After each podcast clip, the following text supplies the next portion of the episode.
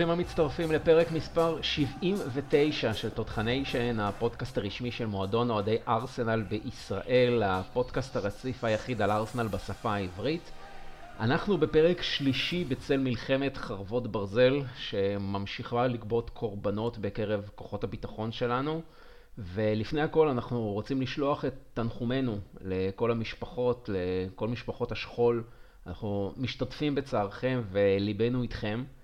וליבנו גם עם האזרחים, תושבי הצפון ותושבי הדרום, שקרוב ל-130 אלף מהם נאלצו עקב המצב הביטחוני לעזוב את בתיהם לאזורים בטוחים יותר, ופשוט הפכו לסוג של פליטים.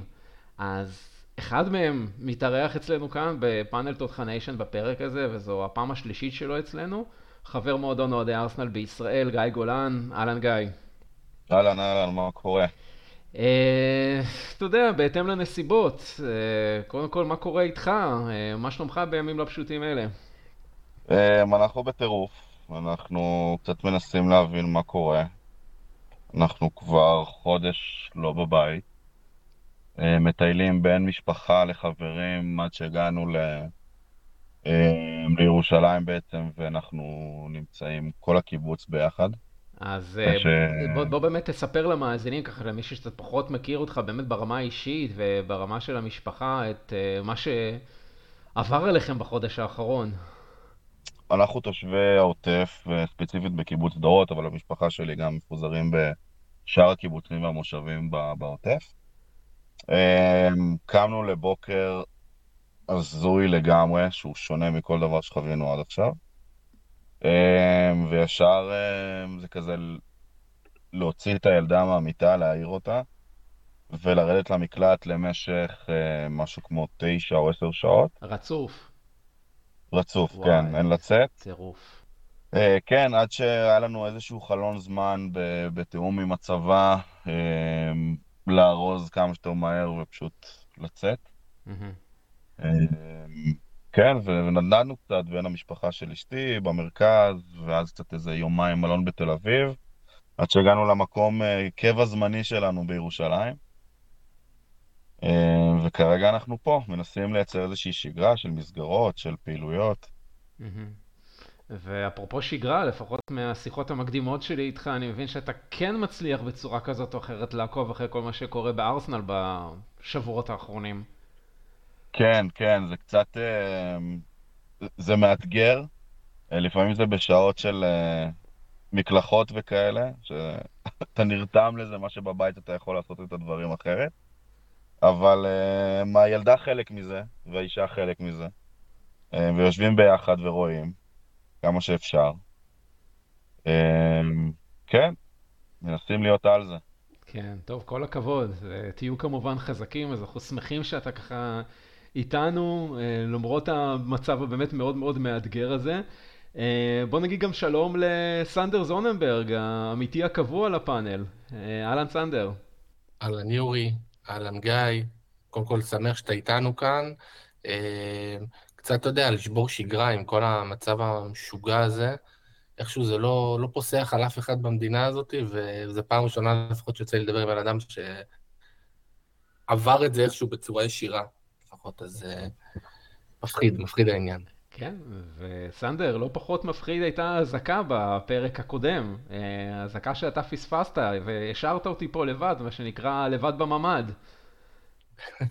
עוד אני אמרתי לך בפרק שלפני, שתשאיר את המיקרופון דלוק למקרה וזה, ואז נשתמש בזה, ובסוף ראיתי שעשית לזה אחלה של שימוש, אז אה, כן, כל מי שככה תוהה לעצמו איך, איך נראים החיים במדינת ישראל. כן, ומי שעוד לא שמע והכל, אז uh, תחפשו את זה, זה מופיע בדף הפייסבוק של תותחניישן. Uh, ממש שמנו את הקטע הזה, מה שנקרא לא נגענו, איך בפרק הקודם נשמע אזעקה במהלך ההקלטה, ואגב, גם עכשיו אנחנו uh, חשופים להקל... לאזעקות. אבל בואו נקווה שהיום לא יהיו לנו אזעקות, למרות שהאיום תמיד קיים, בטח כאן באזור השפלה. וככה נוכל לצלוח את שעת האסקפיזם הזו שלנו. שבמהלכה אנחנו נדבר על השבוע האחרון של הארסנל, שגם היא לא ממש אה, ליקקת דבש. זה היה שבוע קשוח, שאומנם התחיל בניצחון ביתי מרשים על שפילד יונייטד, עליו אנחנו נדבר היום, אבל המשיך עם הדחה מגביע הליגה על ידי וסטאם, עם יכולת הגנתית מאוד פושרת, ואחרי זה חווינו שבת מאוד מתסכלת, הרבה הודות לבעלי חולצות הזברה, ואני לא בהכרח מתכוון לחולצות הזברה של שחקני ניוקאסל, אלא יותר לצוות השיפוט במשחק הזה, שאיבד במהלכו את הראש, איבד לגמרי את השליטה על השחקנים, ופשוט איבד את הצפון. ומי שעוד איבד את הצפון, אם כל זה לא היה מספיק, הוא נהג האוטובוס של קבוצת הנוער שלנו, שבשבת האחרונה במקום להביא את השחקנים לברייטון, הוא הביא אותם לברנדפורט, שממוקמת במרחק של כ-150 קילומטר משם. באמת, בקיצור, אה, כמעט שום דבר לא התחבר לנו השבוע הזה. ונשאר שבוע אחד עד ליציאה לפגרת הנבחרות, אליו אנחנו ככה נערך בפרק הזה עם שני משחקים ביתיים עליהם נדבר. הראשון נגד סביליה בליגת האלופות, והשני נגד ברנלי בפרמייר ליג. אז בואו נפתח את הסקירה השבועית שלנו עם הניצחון הגבוה ביותר שהשיגה ארסנל לעונה, 5-0 על העולה החדשה ונועלת הטבלה שפילד יונייטד באמירייטס. משחק שפערי הרמות מאוד בלטו בו, והיה בשליטה די מוחלטת של ארסנל, למרות מחצית ראשונה יחסית משעממת. שלושה הראשון בקריירה בפרמייר ליג לאדי אנקטיה, ולראשונה מזה כמעט שנתיים הצליחה ארסנל לשמור על רשת נקייה במשך שני משחקי ליגה רצופים, או על החתיכת הישג. אז אה, גיא, אה, נתחיל איתך. מה, מה לדעתך הפך את המשחק הזה להיות אה, כל כך קל עבור ארסנל? קודם כל הפערי רמות באמת זה מורגש, גם שים לב לטבלה וגם ההימורים שכנראה שהיא גם תרד ליגה עוד לפני שהליגה התחילה. זה, זה מראה את זה, זה מראה את היכולות ואת ה... נראה על הדשא. ועוד משהו שפשוט היה מאוד ניכר, שהשיטה שהצליחה בשנה שעברה, בעונה שעברה, פשוט הצליחה על הדשא גם פה. זה לא משנה מול מי אתה משחק. אתה אה, מדבר, אתה מתכוון בעיקר לעניין הסבלנות בהנעת הכדור, או למה, למה ככה אתה לא מתכוון? סבלנות והכניסה, הכניסה של האגפים פנימה, אה, ויותר לשחק מדויק ועל הקרקע ופחות הרמות, אה, שנהיה הרבה יותר אופייני לשיטה שהצליחה לארטטה. זה לדעתי זה מה שניצח את המשחק. פשוט כמה שיותר על הדשא, ופשוט מסירות קרובות. כן, וגם רואים את זה גם בסטטיסטיקות של המשחק. מבחינת פוזיישן, אז לארסנל היה 67 אחוזי שליטה בכדור מול 33 אחוזים בלבד לשפילד יונייטד. כמות המסירות 661 לארסנל, אל מול 322 בלבד של שפילד יונייטד. למעשה יותר מפי שתיים. אז זה לגמרי מחזק את מה שאתה אומר גיא, וגם זה בא לידי ביטוי בסופו של דבר גם באיומים על השער, 8-0 למסגרת, 13-2 בכללי. אה, באמת שליטה מוחלטת של ארסנל, ובאמת, כמו שאמרתי, אה, גם אני חושב שמילת המפתח במשחק הזה הייתה סבלנות בהנעת הכדור, ואני חושב שזה משהו שאנחנו חייבים להפנים גם להמשך הדרך, ובעיקר לא להילחץ במחצית הראשונה אם לא מבקיעים שער או מבקיעים רק שער אחד, כמו שקרה במשחק הזה. אני חושב שצריך להבין ששיטת המשחק הזאת של ארסנל לא מתבססת על בליצים בפתיחת המשחק, אלא על איזושהי התשה מתמשכת כזאת של היריבה. וההתשה הזאת היא לא רק פיזית, אה, בזה שהם כל הזמן צריכים לרדוף בהגנה אחרי הכדור, אלא היא לא פחות היא מנטלית. כשאתה כמעט ולא נוגע בכדור במשחק, ואולי באמת בקרוב ל-30 אחוז, כמו באמת במקרה של שפילד, אתה מרגיש מתוסכל, ועד שאתה סוף סוף זוכה בכדור, אתה מרגיש לא מחובר בהתקפה, ומהר מאוד גם מאבד אותו. וזה בדיוק מה שארסנל מנסה להשיג. ולא בפעם הראשונה, המחצית הראשונה בעיקר התמקדה בהנעת הכדור ובשמירה עליו.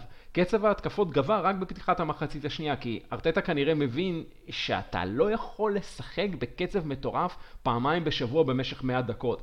אז גם על המגרש הוא שולט בקצבים, ואומר ש, ש, שמול יריבה כמו שפל יונייטד, גם במחצית אחת, בקצב גבוה, או אפילו קצב בינוני גבוה, תספיק כדי להכריע אותה. וזה גם אה, יכול לקרות בהרכב יחסית מעורב, שכולל שחקני משנה, כמו שראינו במשחק נגד שפלד יונייטד. ואם כבר שחקני משנה, אז אה, סנדר, אני רוצה לשאול אותך, אה, מבין כל אותם שחקני משנה ששיחקו בה ושותפו במשחק הזה, ממי אתה הכי התרשמת? אז קודם כל אני שמח שהעלית את הנושא הזה, כי, כי זה משהו שרציתי לדבר עליו, ואני חושב שהשחקן שהכי אה, נתן לי, בוא נגיד את זה, נחת, אה, משחקני המשנה זה קיוויור, אני חושב שסוף סוף אנחנו רואים את קיוויור אה, נכנס לעניינים, זה לא, בוא נגיד ככה, גבריאל וסליבה זה משהו שהוא קצת מעל כל צמד שהכרנו בשנים האחרונות בארסנל, ואולי אפילו בפרמייר ליג. אבל אני חושב שקיוויור הוא חילוף שעובד טוב, וראינו את זה במשחק הזה, שפתאום הוא הבין מה רוצים ממנו, הוא הבין את המקום שלו במגרש, הוא נגע המון פעמים בכדור, אה, למעלה מ-90 נגיעות במשחק הזה בלבד.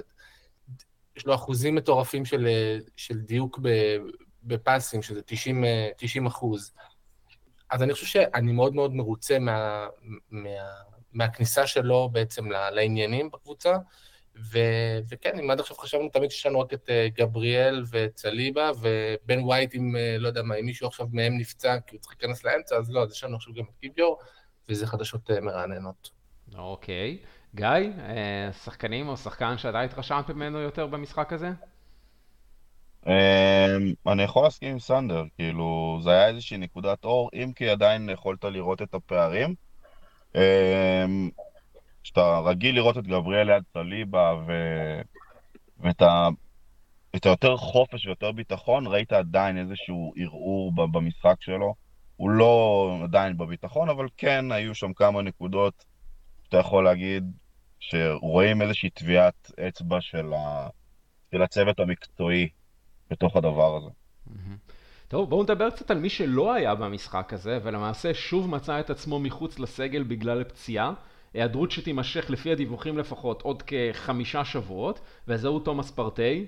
חמש הופעות בלבד רשם פרטי העונה מתוך 17 המשחקים שהקבוצה שיחקה, שזה אומר 341 דקות בלבד במצטבר, וזו כבר שאלה שעלתה בתחילת הקיץ כשהתחילו השמועות על כך שארסנל מעוניינת למכור בקיץ את פרטי בגלל כל עניין הפציעות שלו. אז עכשיו, כמעט חצי שנה אחרי, אני רוצה לשאול אתכם חברים, האם בדיעבד לדעתכם ארסנל קיבלה החלטה נכונה בכך שהחליטה להשאיר את פרטי אצלה ולא למכור אותו? גיא, נתחיל איתך. Um, לדעתי זה היה נכון להשאיר, קודם כל אתה לא יכול אף פעם um, לצפות את הפציעות שיגיעו. בתחילת. העונה יכולת לראות שהם משאירים שחקנים, ששחקנים גם, שהם היו מפתח גם בעונה הקודמת, ואתה רואה של איזושהי מגמה של יצירת uh, ספסל הרבה יותר רחב והרבה יותר איכותי ממה שהיה לנו בשנים האחרונות. אתה יכול גם לראות מעבר לפרטי, גם יש המון פציעות שהן לא קשורות אליו, אבל אם נכון היה להשאיר אותו, לדעתי כן. לצפות את הפציעה ואת החומרה שלה, אתה לא יכול לדעת. הוא שחקן מפתח, הוא יכול להיות, אה, אה, יכול לשחק ליד אה, רייס, הוא יכול גם להיות קדימה. אבל הוא בטוח לא יכול להיות מגן ימני, בוא נגיד את זה ככה. לא, לא, ממש. זה לא. עד כאן אתה אומר. לא. כן. ממש לא. אוקיי. אה, סנדר, אז שאלה שמתבקשת כפועל יוצא, אז מה ארסנל צריכה לעשות בחלון ההעברות של החורף? אה, האם היא צריכה להתחזק אה, ולצרף קשר דפנסיבי? ואנחנו שמענו בשבוע שעבר דיווחים על כך שארסנל מעוניינת בקשר האחורי של נבחרת צרפת וריאל מדריד. אה, צ'ואמני, אה, אנחנו יודעים שהוא שחקן הרכב בריאל מדריד, קצת קשה לי לראות אותו מגיע לארסנל, אבל אה, עצם העובדה שיש כבר דיווחים על, על, על התעניינות בקשרים דפנסיביים, אז כנראה שמבינים שם שמשהו צריך לעשות בגזרה הזאת. כן, אז אני אגיד לך יותר מזה, לא, הם לא צריכים אחד, הם צריכים שתיים בעמדה הזאתי, והסיבה היא פשוטה מאוד. יש לך היום את דקלן רייס, שבערך מנהל לך את האמצע, ופרטי, גם כשהוא, אה, גם כשהוא משחק והוא בכושר, אתה אף פעם לא יודע אם תקבל ממנו את, ה, את השיא שלו, או תקבל יום נורא שלו. אז גם בגרסה, זאת אומרת, גם, גם בגזרה שלו אני לא, לא ממש רגוע. תוסיף על זה שמי המחליפים שלך? אלנני, כולנו רוצים שיעזוב. ג'ורג'יניו, נגמר לו החוזה בסוף, ה, בסוף העונה הזאת, והוא לא כל כך, זאת אומרת, מתפקד אה, כמו שהיינו רוצים שקשר האמצע יתפקד, ויש לך עוד שחקן, סמבי לוקונגה, שאמור לחזור אליך אה, מתישהו, אה, ואתה כנראה תיפטר ממנו, אז אני חושב שארסנל צריכה פה חיזוק כפול אה, בעמדה הזאת. אוקיי. טוב, נראה ככה מה, מה יוליד יום, חלון העברות של החורף, זה עוד uh, חודשיים, פחות או יותר מעכשיו, אז uh, יהיה בהחלט מעניין לראות אם ארסנל תפעל.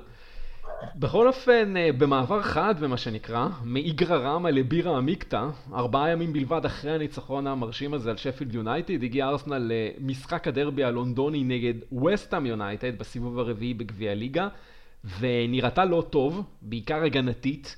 שלושה שערים ספגה ארסנל במשחק הזה, שנבעו ממשחק הגנתי מאוד רפה ומחוסר תיאום של כל חוליות ההגנה, מה שעלה בסופו של דבר בהדחה מהמפעל. אז אה, גיא, בואו בוא ננסה ככה להבין מה, מה לא עבד שם, מה גרם לנו להיראות כל כך לא טוב, בעיקר במחצית השנייה. טוב, קודם כל זו שאלה שהיא סופר מעצבנת. אמ, אני אגיד לך מה, מלכתחילה יכולת לראות בהרכב שדי ויתרנו על המפעל הזה.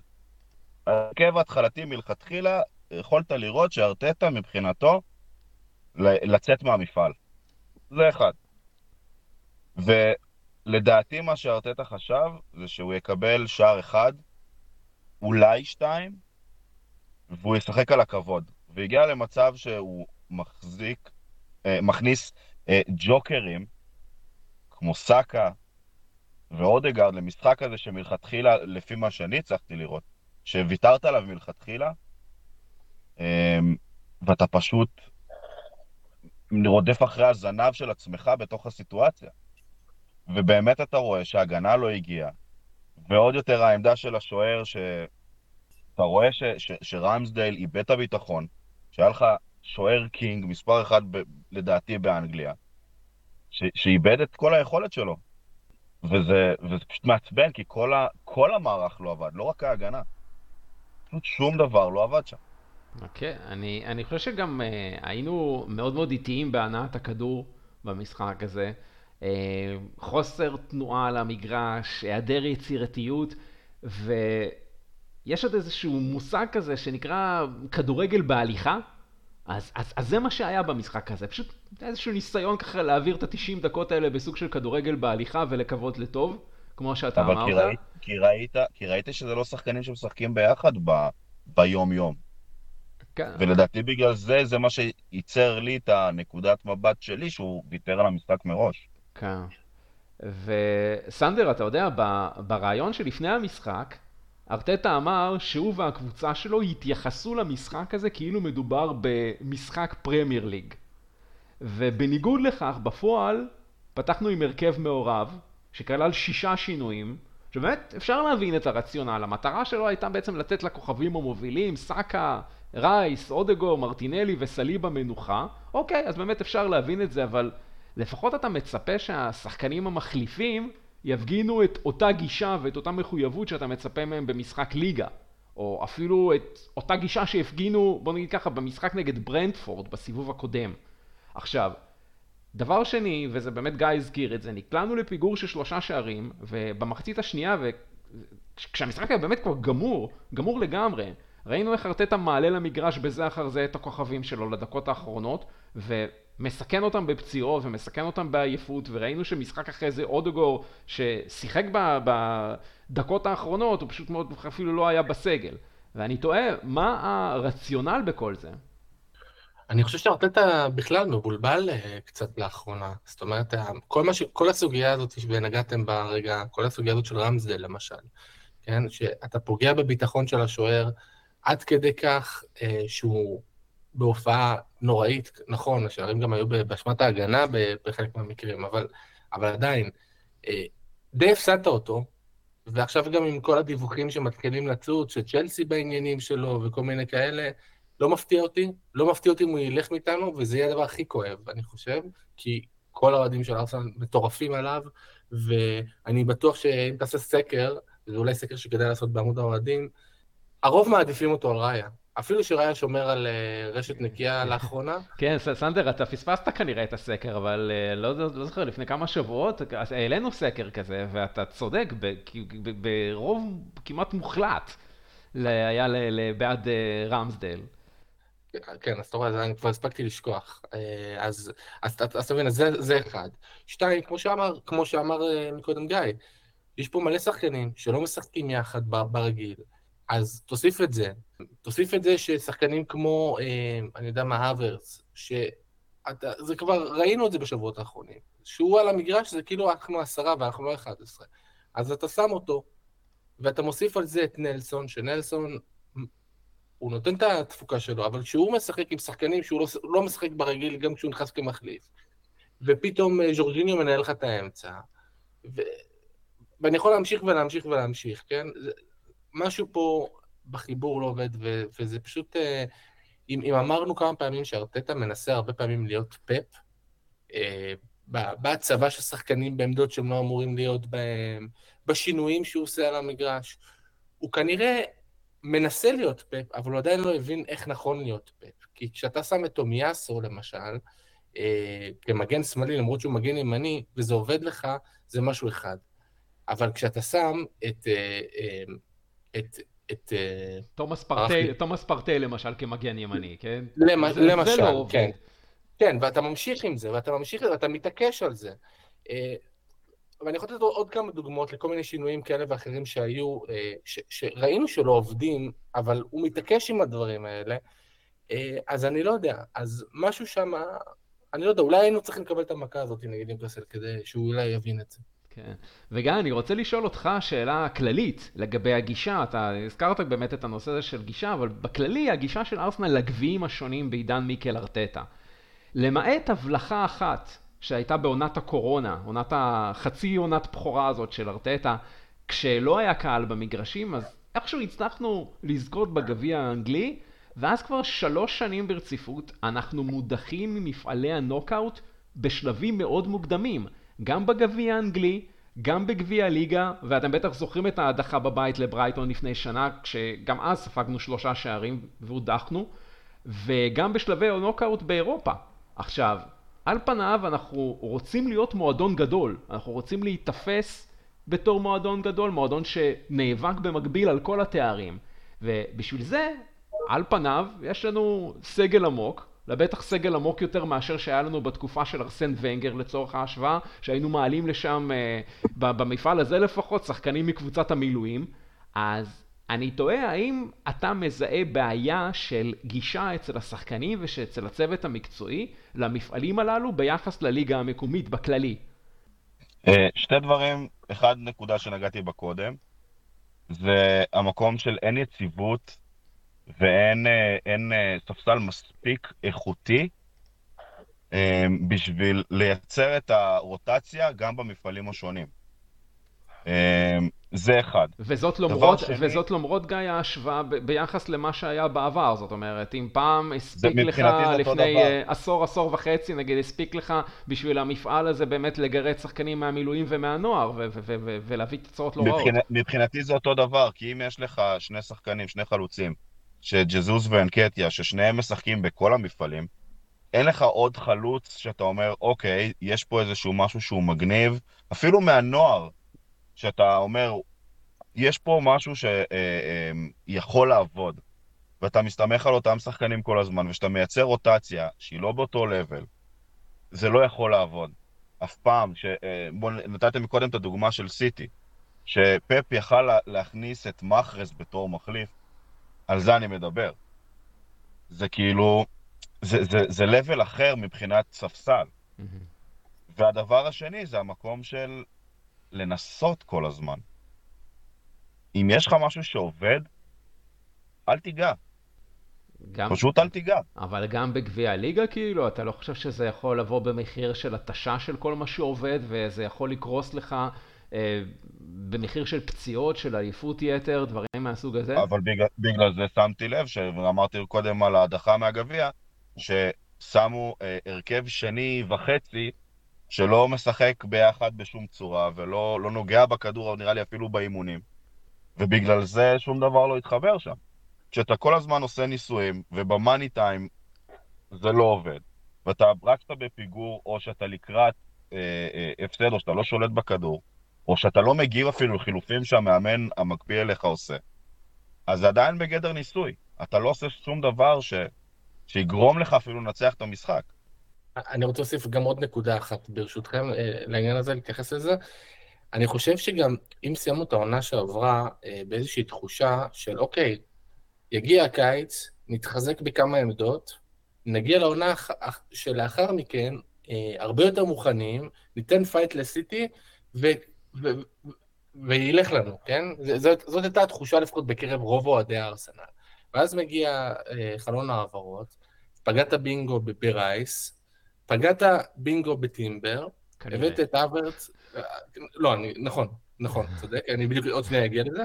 אה, הבאת את אברץ והבאת את ראיה. עכשיו, בעמדה של ראיה אני רגע מבטל אותה ברשותכם, כי אנחנו, נכון, שוער אה, מעולה ושוער מחליף, אבל זה לא שוער שעכשיו, אה, בוא נגיד, זה לא שהיה לנו קטסטרופה בעמדה הזאת והיינו צריכים דחוף שוער מחליף. נכון, זה לא, זה לא שדרוג, בוא נגיד ככה, זה לא שדרוג. זה, זה, זה לכל, לא לכל לא... היותר הבאת עוד אחד כאן, באותה רמה. בדיוק, זה לא שדרוג להר, להרכב הראשון, כאילו, זאת הכוונה שלי. Mm-hmm. זה שדרוג, אתה יודע, השארת את העמדה הזאת די אותו דבר, פשוט הבאת לשם עוד מתחרה על העמדה הזאת. עכשיו, ואז בעצם אברץ, אנחנו רואים מה אנחנו מקבלים, ומבחינתי זה כישלון אחד מוחלט. יש לך את רייס, מדהים. ויש לך את טימבר, שמה לעשות, רצה הגורל נפצע, על פניו אמור להיות איזה סוג של אה, סליבה מבחינת הנכס למועדון, אה, זאת אומרת איזשהו שחקן שהוא ברמה אחרת אה, מדומיו בתפ... בתפקידו, אבל הוא נפצע, ואתה לא יודע מה תקבל בהמשך, אז בעצם אפשר לומר במילים אחרות שהתחזקנו בעמדה אחת וזהו. בשחקן אחד בודד. רגע, ואז... חכה סנדר, ועוד דבר חשוב, שאסור לשכוח אותו, גם מי עזב אותך? שעכשיו פתאום, בתוך כל הדבר הזה, רואים אפילו, אתה יודע מה, אפילו לא עכשיו, מתחילת העונה רואים עד כמה שהוא חסר. כמה שמוזר להגיד את זה, אבל וואלה, געגועי לגרנית ג'קה. נכון, אתה צודק, אתה מבין? ואז אנחנו מוצאים את עצמנו, ו... ואני יודע שנכון שמבחינת אה, צבירת נקודות, אנחנו לא רחוקים מעשית מאיפ, מאיפה שהיינו שנה שעברה, זאת אומרת באותו שלב, אה, לא, לא רחוקים מאוד לפחות, אבל אני מרגיש שבאיזשהו מקום לא הלכנו קדימה, אלא די נשארנו במקום. אנחנו די אותה ארסנל, ואני, אם אני יכול, זאת אומרת, אה, להסתכל לעתיד, אני לא חושב שאנחנו, גם השנה הזאת נצליח אה, לקחת את הפרמייר ליג. אה, זה תהיה הפתעה בעיניי לפחות, אבל אני חושב שאנחנו צריכים להתחזק יותר בחלון הקרוב, ויש הרבה עבודה לעשות. לגמרי. טוב, בואו נעבור עכשיו למשחק השלישי, ואולי גם הקשוח ביותר, תרתי משמע, שהיה לארסנל השבוע. ואני אומר זאת בצער, אבל צדקתי בהימור שלי בפרק הקודם, כשחזיתי שבסיינט ג'יימסס פארק ארסנל תרשום את ההפסד הראשון שלה, את הפסד הבכורה של העונה בליגה, וזה גם תסריט המשחק שאני שיערתי לעצמי שהתפתח, משחק מאוד מהיר, משחק עם הרבה מאוד התקפות מעבר, ומשחק מאוד אגרסיבי מצידה של ניוקאסל, שכהרגלה נגד ארסנל הרשתה לעצמה להרביץ, כי קודם כל זה עובד, וזה עובד לה בצורה יעילה. ודבר שני, שזה שהיא פשוט ניצלה את זה שהשופט במשחק, סטיוארט ארטוול, שהוא לא שופט בכיר, אבל קיבל משום השיבוץ למשחק הגדול הזה, פשוט אפשר לה לעשות את זה. מה שהפך את המשחק הזה למאוד מתסכל מבחינת הארסנל, גיא. אמ, כן, זה היה מביש. אני ספיצ'לס לדבר הזה. אמ, עזוב שהיינו גרועים, באמת גרועים. אה, נתחיל מזה שעובד לך עם זינצ'נקו באגף, למה להכניס את אה, טומיאסו? למה, למה הניסויים האלה במשחק כזה חשוב? אה, כבר מתחילים לראות את התוצאות, לאן הליגה הולכת, ואתה אתה עוד פעם עם הניסויים האלה, דברים שכבר דיברתי קודם. וזה היה פשוט מביש, זה היה... זה... פשוט השופט לקח את ההצגה של המשחק הזה, זה היה נראה כמו אה, הצגה של UFC. כן, אני, אני חושב שגם יש, אנחנו ראינו במשחק הזה מבחינת השיפוט איזושהי מגמה של חוסר עקביות. אמ, לא בתוך המשחק, אלא בוא נגיד בין המשחק הזה למשחקים אחרים, להחלטות אחרות, אה, החלטות דומות, שהיו צריכות uh, להישרק לכאן או לכאן, כרטיסים בצבעים כאלה ואחרים אמורים היו להישרק. אני מסתכל על המרפק הזה של ברונו גימרייש, שהוא באמת לא היה חלק מהמשחק הזה, ואני לא מבין איך השחקן הזה בכלל סיים את המשחק הזה על המגרש. ו... ובאמת ניוקאסל הרשתה לעצמה יותר מדי, אבל זה באמת משהו ש... שהתאפשר לה. וזה משהו שבאמת מאוד מאוד uh, מתסכל. עכשיו, אני... uh, אתה, אתה הזכרת את הנושא הזה של uh, טומיאסו מול, uh, מול זינצ'נקו, תשמע, קודם כל, אני חושב ש... Uh, יכול להיות שזינצ'נקו משלם איזשהו מחיר מסוים על, על, על ההפקרות ההגנתית שלו. ואנחנו רואים שזינצ'נקו, מבחינה הגנתית, טומיאסו מגן טוב יותר מאשר זינצ'נקו. וכשאתה יוצא למשחק חוץ, אה, שאתה צריך בו מחויבות של 200 אחוז הגנה של מגן, כן? כאילו, אה, נכון, תומיאסו עושה את העבודה ההתקפית שלו כשה, כשהקבוצה עם הכדור, אבל, אבל הוא לא הרפתקני עד כדי כך כמו זינצ'נקו, ולזינצ'נקו יש נטייה להרפתקנות שעולה בסופו של דבר בספיגות, וראינו את זה גם בשער השני במשחק נגד ווסטהאם uh, יונייטד uh, השבוע. ואני חושב שאולי זה היה השיקול של ארטטה במקרה הזה, ויכול להיות שזה, שזה, שזה כן נכון, כי בסופו של דבר אנחנו, אני לא ראיתי איזה שהן טעויות פטאליות של תומיאסו במשחק הזה. אז בסך הכל ההחלטה הזאת די, דווקא די עברה בשלום. אבל, אבל טומי פחות, לדעתי אבל טומי פחות uh, מייצר מצבים uh, ביחס להרכב, כאילו, שהיה לפחות. אה, ראית שהיה מיד איזשהו שינוי שזינצ'נקו נכנס? אה, יותר מצבים, יותר ישבנו על השער. כי, כי, כי, כבר, כי כבר לא הייתה ברירה, אתה יודע, גיא, גם נכנסנו לפיגור. וכשאתה נכנס לפיגור אתה צריך להתחיל, מה שנקרא, להניע את הגלגלים קדימה, ויכול להיות שכחילוף, כחילוף זה היה חילוף נכון. כי בסופו של דבר אתה כן רוצה לייצר עוד איזה שהם גלים נוספים של התקפות, ו- ואתה צודק, אתה צודק בקטע הזה שזה באמת עורר את זה, אבל לא, לא בטוח שברוב שלבי המשחק, בטח כשהתוצאה היא 0-0, ובטח שאתה משחק במגרש כל כך אה, קשה, ובאמת האווירה הזאת ש, שבכניסה, ביציאה מהמנהרה של השחקנים, אתה יודע, זה הזכיר לי את, ה, את המחזות האלה מלפני שנה וחצי, במחזורי הסיום שם הפסדנו בעצם את הכרטיס לליגת האלופות, אז אני זוכר את הפחד הזה שהיה בעיניים של השחקנים כשהם הסתכלו על, היצ... על היציאים, עד כמה, זה, עד כמה זה אה, אה, נראה מפחיד, אז זה באמת קצת הזכיר את זה. אמנם לא בעוצמות האלה, אבל uh, בכל זאת, יש פה, יש פה מימד, uh, מימד של באמת של משחק חוץ מאתגר. אז, אז, אז באמת, אה, אני חושב שבמצבים כאלה אולי באמת עדיף ללכת על שחקנים שהם ברמת האחריות שלהם על המגרש, הם ברמת אחריות יותר גבוהה. ו... ו... אמ, כשאתה לוקח, היום רוב הקבוצות אמ, מציירות אותך כקבוצה התקפתית ו- ומייצרת מצבים ומפקיעה. כאילו, נהיינו קבוצה עם אופי באיזשהו מקום. וגם כשאתה נכנס לפיגור, אז אתה יודע שזה לא נגמר. אה, אתה יכולת לראות את זה נגד צ'לסי, שנכון שזה נראה תיקו מעצבן, אבל גם מצד שני, הראת איזשהו אופי. ובמקום הזה של כאילו, אתה, אתה לא רוצה להתגונן כשאתה מגיע להר געש הזה, נכון, זה, איצטדיון שהוא קשה, אבל גם מצד שני, אתה, אתה לא מייצר מצבים כשאתה רק מגן. אז שלטת במשחק, החזקת יותר בכדור, אבל לא הגעת למצבים. ורק בדקה 80 אתה מתחיל לייצר מצבים. זה לא, אה, זה לא הארסנל שאנחנו מכירים או מצפים לראות. אוקיי. אה, סנדר, בוא נדבר על השער היחיד במשחק הזה. אני חושב שזה היה השער הכי מעורר מחלוקת שיצא לי באופן אישי לראות בשנים האחרונות, אם בכלל. ארבע דקות לקח לצוות עבר לבדוק אותו, ולעניות דעתי לפחות, היו ארבע סיבות אפשריות לפסול את השער הזה. אז הראשונה היא כדור שעבר במלוא היקפו את קו הרוחב. הסיבה השנייה זה העבירה של ג'ואלינטון בנגיחה תוך כדי דחיפה של גבריאל עם שתי הידיים שלו. הסיבה השלישית, ספק יד שעזרה בהורדת הכדור, והסיבה הרביעית זה נבדל באותה הורדת כדור לאנטוני גורדון.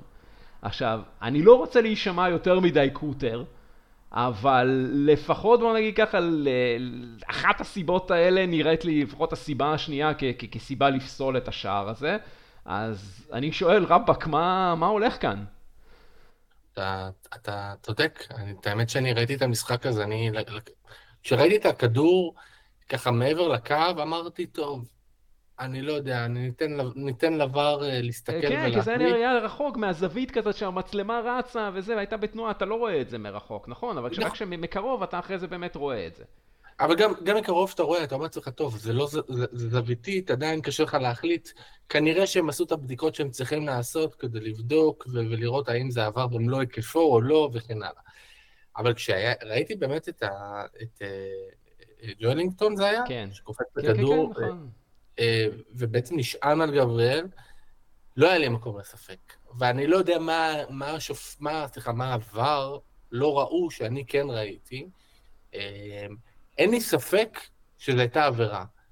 לא יודע מה, אני לא יודע, יכול להיות שזו כמו אותה אה, שערורייה שהייתה לנו לפני כמה משחקים, שאם כולנו זוכרים, אני לא זוכר באיזה משחק זה היה, אה, שאחרי זה כולם דיברו על זה שמה פתאום אישרו את השער, באיזה משחק זה היה? זה היה ליברפול, אני חושב?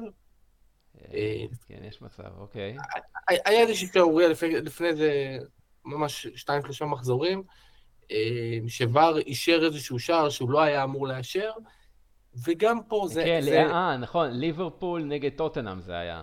כן, ליברפול כן. נגד טוטנאם, כן. כן, אז, אז אומנם שם זה היה בגלל איזשהו חוסר בתקשורת, זאת אומרת כן. שאחד לא הבין את השני נכון, ופה זה פשוט נראה שמישהו נרדם פשוט, אה, לא יודע, לא, לא ראה את מה, ש, מה שכולם רואים. ו- ולא, אני בדרך כלל, מי שמאזין לנו בפודקאסט, אני בדרך כלל דווקא מהאלה שאומר, אה, לא, לך תדע. זהו, אני מתפלא מהתגובה שלך היום, כאילו, מה... כן, כן, אני בדרך כלל אומר, טוב, ואז פעם אתה נדפק, ופעם השני נדפק, ובסדר, וזה חלק מזה וזה. לא יודע, פה זה באמת היה משהו נורא נורא נורא תמוה. אה, אין מה לעשות, כאילו, זה מבאס, אבל אה, אני חושב שככה או ככה, אה, המשחק הזה, זה היה משחק שהיה צריך להיגמר בתוצאה שבה הוא התחיל. אה, שני הקבוצות לא, לא חיכו את זה למגרש, ובסוף השופטים הכריעו. כן. וגם... אני, אני רוצה להגיד על זה משהו. כן. אני חושב שבכללי, אה, אתה יודע, זה משהו שלא לזכות או לחובת. אני חושב שזה אה, מספיק שיש איזשהו יותר משתי סיבות לפסול את, ה, את, ה, את השער, לאו דווקא ספציפית על המשחק הזה, אלא בכללי. שופט שמנהל את המשחק צריך ללכת לראות. לגמרי. וואי, אתה כל כך צודק. גם אם הוא יהיה באותה דעה כמו שופט עבר, לגמרי. שילך לראות. common sense, לא הגיוני. בדיוק. אבל החוק, החוק הוא בעייתי. זאת הבעיה, שהחוק אומר ששופט הולך לבר רק אם עבר אומר שהוא משוכנע ב-100% שההחלטה שלו, של, זאת אומרת של השופט, היא שונה. זאת אומרת, כן. שאם, זאת אומרת שאם עכשיו הכדור עבר את הקו ועבר לא בטוח בזה ב-100%, אז הוא לא מטריד את השוער. את השופט, סליחה. אבל מסכים איתך, אבל גם מצד שני, אה, עדיין יש לשופט איזשהו שיקול דעת לקבל החלטה.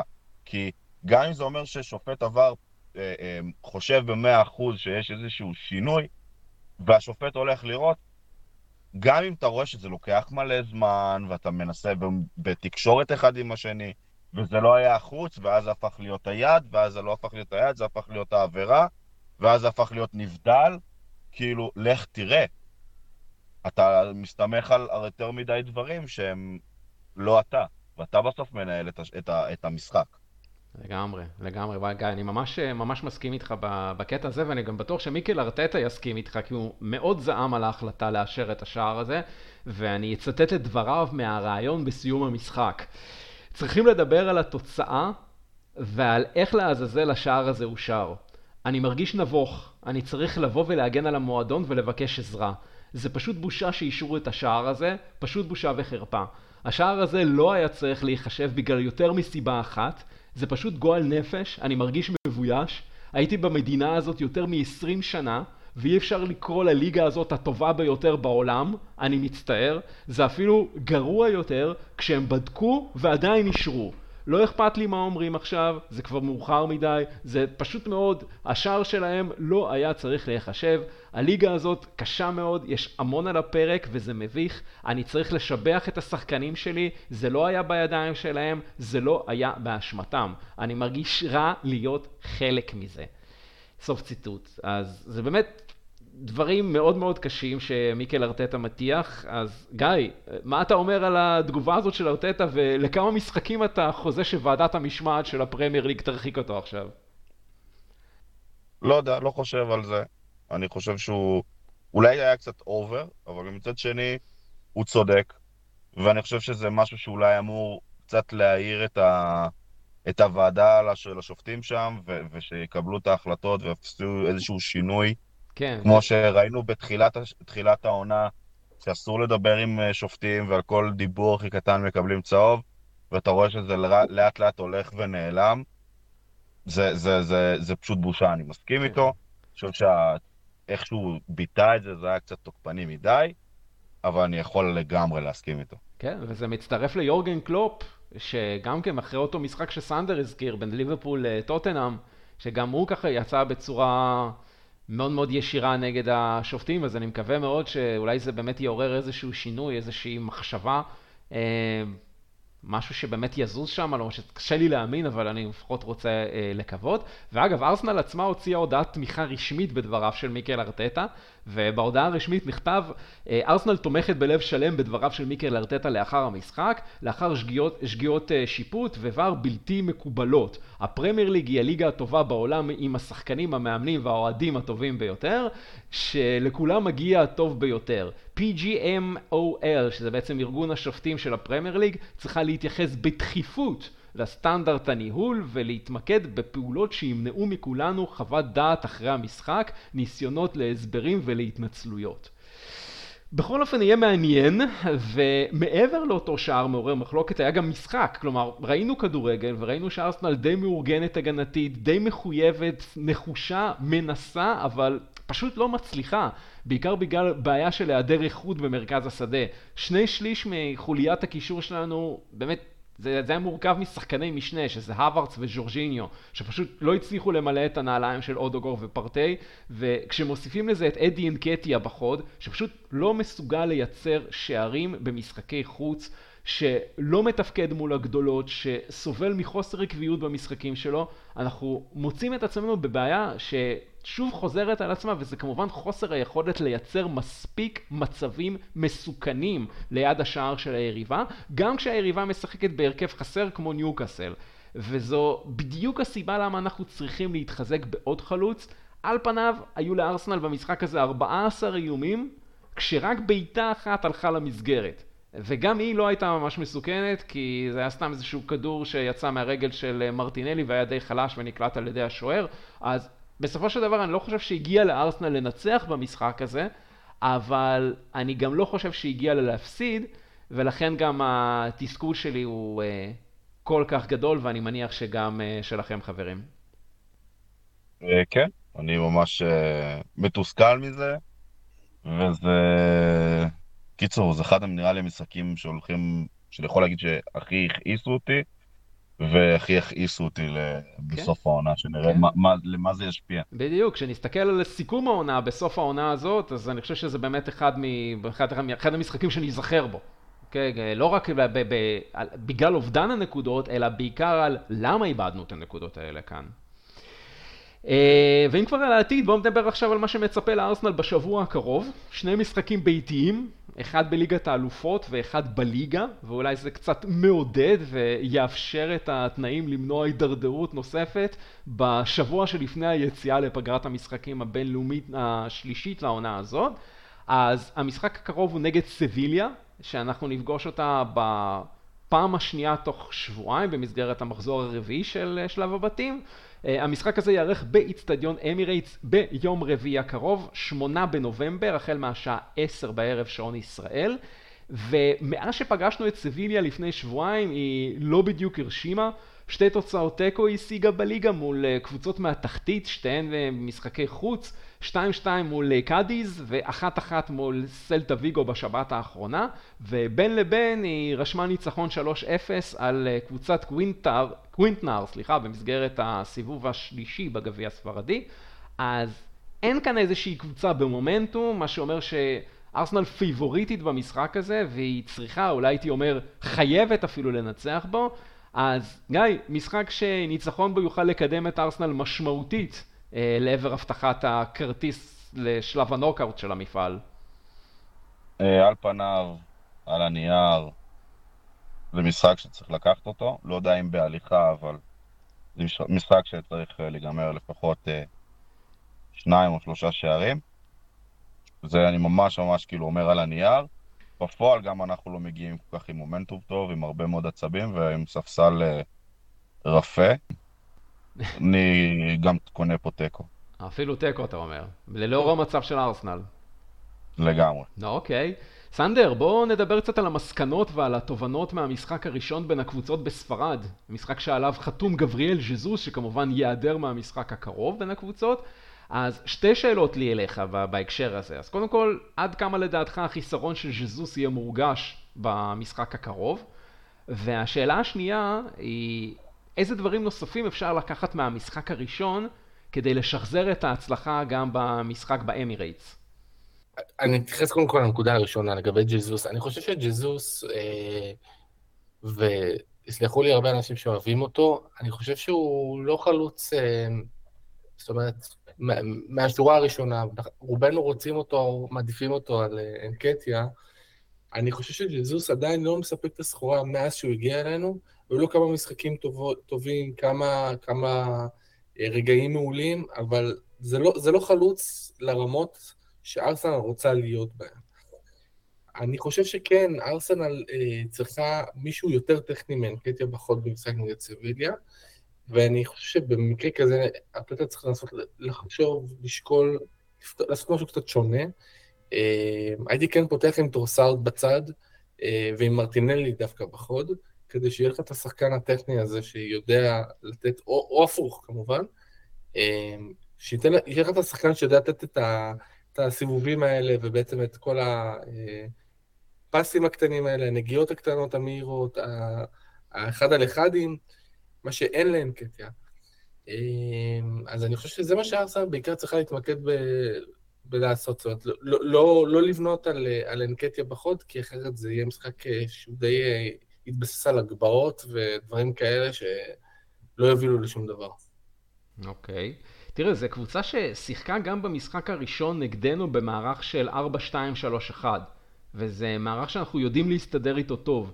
יש לא מעט קבוצות פרמייר ליג שמשחקות עם המערך הזה, ולדעתי ארסנל צפויה לשלוט לא מעט בכדור בבית במשחק הקרוב.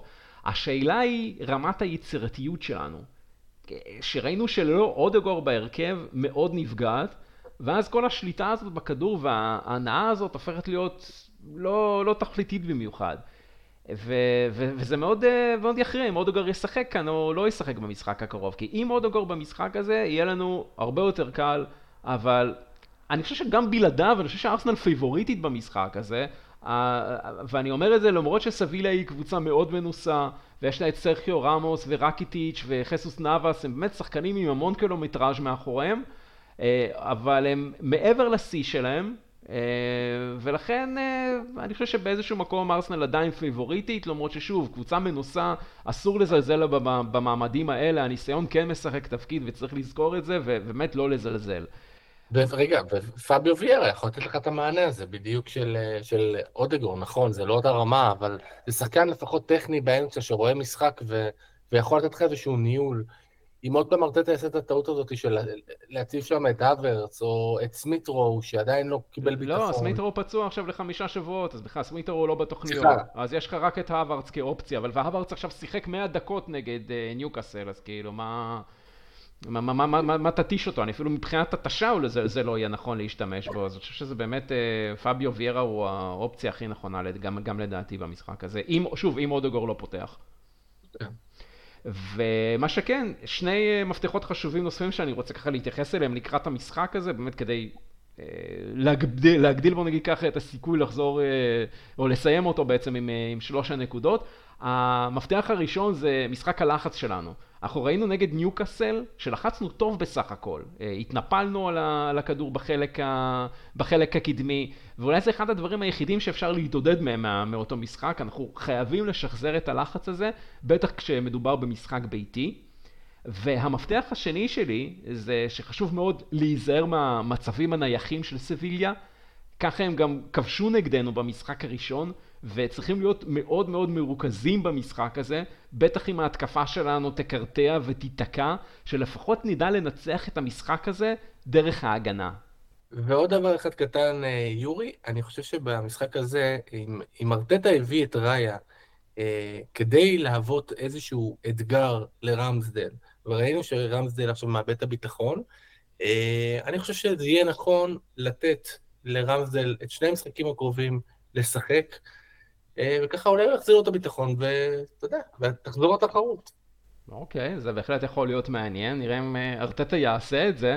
Uh, בכל אופן, uh, זמן להימורים למשחק הזה נגד סביליה. Uh, גיא, בתור האורח שלנו, ההימור שלך, כמה כמה הולך להסתיים? 2-1. 2-1 למי? לטובים. אוקיי, סנדר, ההימור שלך. 2-0 ארסנל. 2-0 ארסנל. טוב, אני פחות או יותר באזורים שלכם, אז אני ככה אצטרף לגיא, וגם ההימור שלי הוא 2-1 לארסנל. אה, ובואו נעבור למשחק השני שמצפה לארסנל בשבוע הקרוב, וזה המשחק האחרון לפני היציאה לפגרת הנבחרות, משחק ביתי נגד ברנלי מהתחתית, וזה יקרה באיצטדיון אמירייטס בשבת הקרובה, 11 בנובמבר, החל משעה 5 אחר הצהריים שעון ישראל. ואולי חוץ משפילד יונייטד היריבה הכי מתאימה לנו עכשיו, אה, עוד עולה חדשה שלא מצליחה לפחות עד עכשיו להציג יכולת שתצדיק את ההישארות שלה בפרמייר ליג. ערב המחזור היא ממוקמת במקום ה-19 בטבלה, כששפילד יונייטד מהמקום האחרון כבר נושפת בעורפה והשתוותה אליה בכמות הנקודות, אחרי שבמחזור הקודם היא השיגה את ניצחון הבכורה שלה. אז לשתי הקבוצות הללו יש עכשיו ארבע נקודות בלבד. הניצחון היחיד שברנלי השיגה היה לפני uh, חודש וקצת, בשלישי באוקטובר, נגד עוד עולה חדשה, לוטון טאון, שבמקום ה-18. בקיצור, גיא, אפשר לומר שמדובר ביריבה בהזמנה מבחינתנו. נכון, אבל אם ארטטה גם פה יעשה קצת משחקים וניסויים, זה יהיה קשה. אם הוא יבוא אה, עם קצת יותר אה, נכונות לנצח, אה, אז ייגמר פה שלוש או ארבע אלף, או ארבע אלף. אוקיי, זאת אומרת, אתה בסך הכל אומר שיש לארסנל את המסוגלות להתפוצץ עוד פעם כמו שהיא התפוצצה נגד שפילד יונייטד. לגמרי, אבל זה בתנאי שארטטה מגיע עם נכונות לנצח. אוקיי, בוא נדבר באמת על היריבה, ומי שמוביל אותה, מי שמוביל את ברנלי על הקווים הוא מיודענו וינסנט קומפני, הבלגי, שזכור לכולנו בתור שחקן מוביל במנצ'סטר סיטי.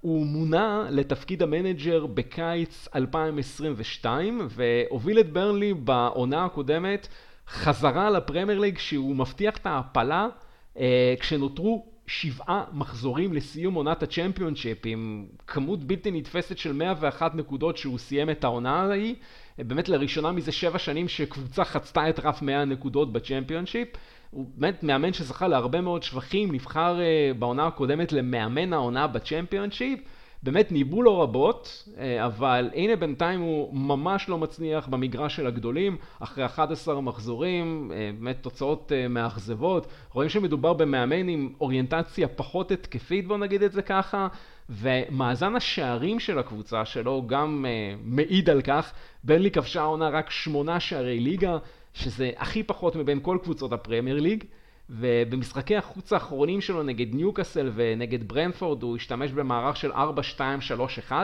שזה מערך של חלוץ אחד, שלרוב זה היה זקי אמדוני, השוויצרי, שחקן שהגיע לברלי בקיץ האחרון מאפצה באזל תמורת 18 מיליון אירו, והוא למעשה היה ההעברה היקרה ביותר שלהם בקיץ.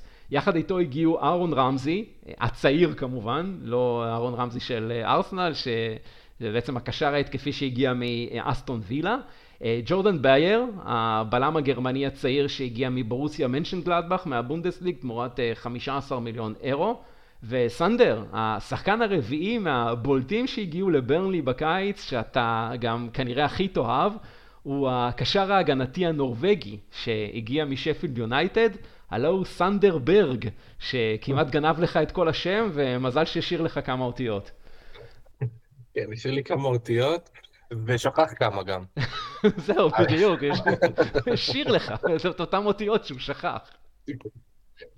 אמ, כן, תשמע, יש להם כמה שחקנים יצירתיים, אה, לא כאלה שאמורים להוות עם איום עלינו. יש להם גם את רדמונד וג'יי רודריגז שזכורים לנו בסוטמפטון.